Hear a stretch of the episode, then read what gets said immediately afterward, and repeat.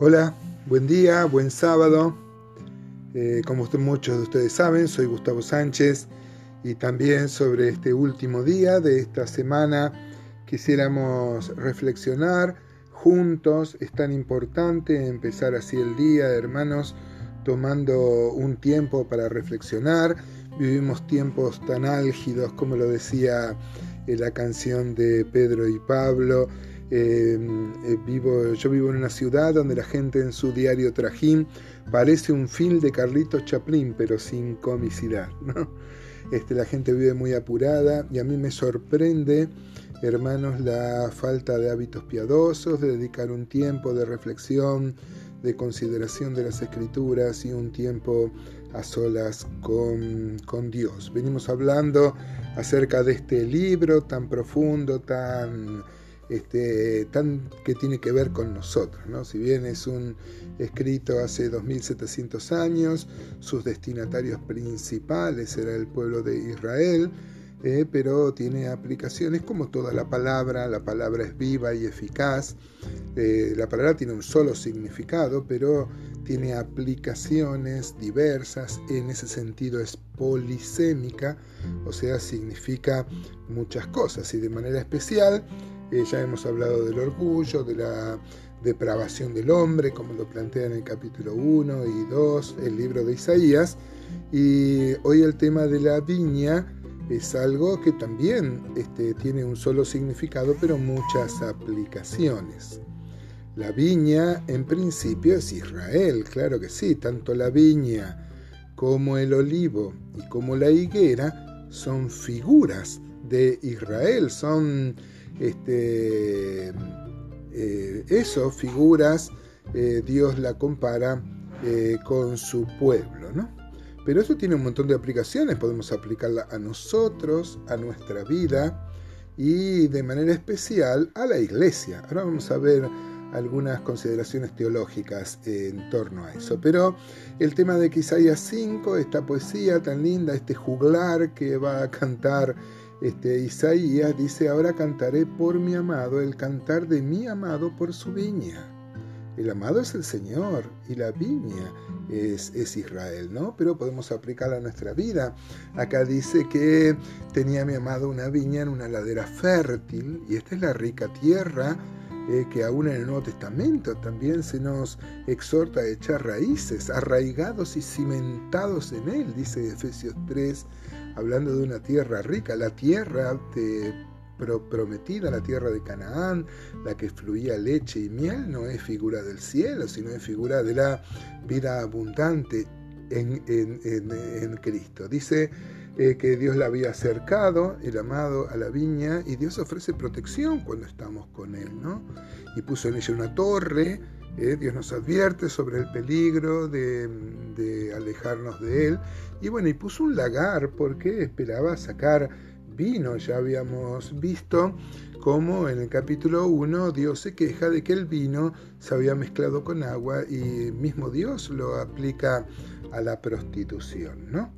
Este, acá dice Dios que va a quitar el vallado de esa viña y va a dejar y la va a dar a otros este, arrendadores que, mm, este, que le saquen fruto. ¿no?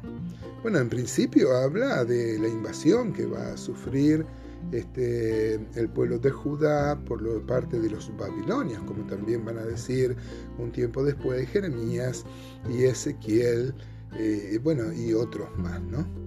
Pero mm, el Señor retoma la figura de la viña en el Evangelio según San Mateo. Si uno toma, yo una vez este, les comenté que Watchman Nee veía que había cierto escollo en ver a los sinópticos, o sea, Mateo, Marcos y Lucas. Este, claro, uno se ve tentado, como son parecidos, eh, a llamarlos sinópticos y mm, ve diferente el Evangelio de Juan. Cuando hablamos del Evangelio de Juan este, comentábamos esto. Pero eh, esto le quita la singularidad a Mateo y Mateo tiene un relato donde va como increciendo el rechazo del pueblo de Israel al Mesías, como lo va a contar Juan, a los suyos vino y a los suyos no le recibieron. Empieza con la descripción, el Evangelio de Mateo, de el Mesías como rey, sin embargo, esto va siendo rechazado y va a llegar al capítulo 21, donde el Señor va a tomar la figura de la viña pero para dar una, una, importante lección sobre esto. Dice Mateo 21, fíjense, vamos a leer 10 versículos, dice, oído otra parábola, versículo 33, hubo un hombre, padre de familia, el cual plantó una viña, la cercó de, de vallado, cavó en ella un lagar y edificó una torre, como habíamos visto en Isaías 5, y la arrendó unos labradores. Este es Israel Dice, mm, y cuando se acercó el tiempo de los frutos, envió sus siervos a los labradores para que recibiesen sus frutos. Mas los labradores, tomando los siervos, a uno golpearon, a otro mataron, a otro apedrearon. Envió de nuevo otros siervos, más que los primeros, e hicieron con ellos de la misma manera. El mismo Señor va a aplicar que estos son los profetas. Versículo 37, finalmente les envió su hijo diciendo tendrá respeto a mi hijo. Mas los labradores que vieron al hijo dijeron entre sí, este es el heredero, venid matémosle y apoderémonos de su heredad. Y tomándole le echaron fuera de la viña y le mataron. Fuera de la viña, fuera de Jerusalén. Y le mataron, van a matar al Mesías, a Cristo Jesús. 40. Cuando venga pues el Señor de la viña, ¿qué hará a aquellos labradores? Miren cómo el Señor le hace pensar a ellos mismos. ¿no?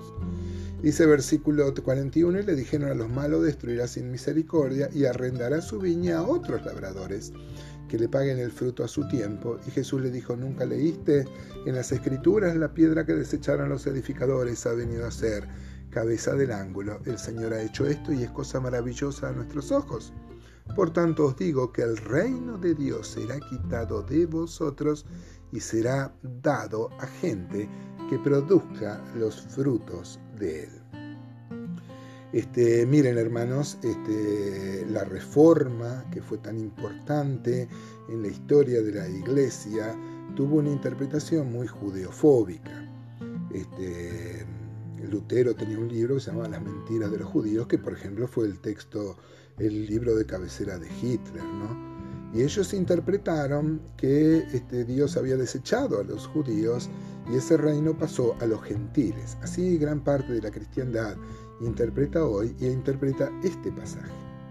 Yo pertenezco al movimiento de las asambleas que vio que el reino eh, fue quitado, pero en misterio, porque Israel sigue siendo el pueblo de Dios y luego de que pasen una disciplina dispensacional, también van a reconocer al Mesías y se va a cumplir lo que dice Romanos 9, 10 y 11, que todo Israel será salvo, ¿no? Acá dice Mateo 21, 45 y 46, dice, oyendo sus parábolas, los principales sacerdotes y los fariseos entendieron que hablaba de ellos.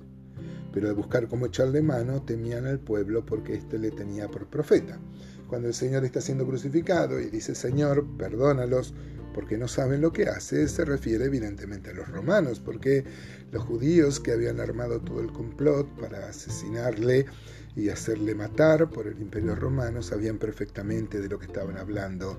Basado en esto, en el capítulo 21 y de Mateo, vemos un giro muy importante y como llega al, al, al sumum, al clímax, el rechazo del pueblo por el Señor, ¿no?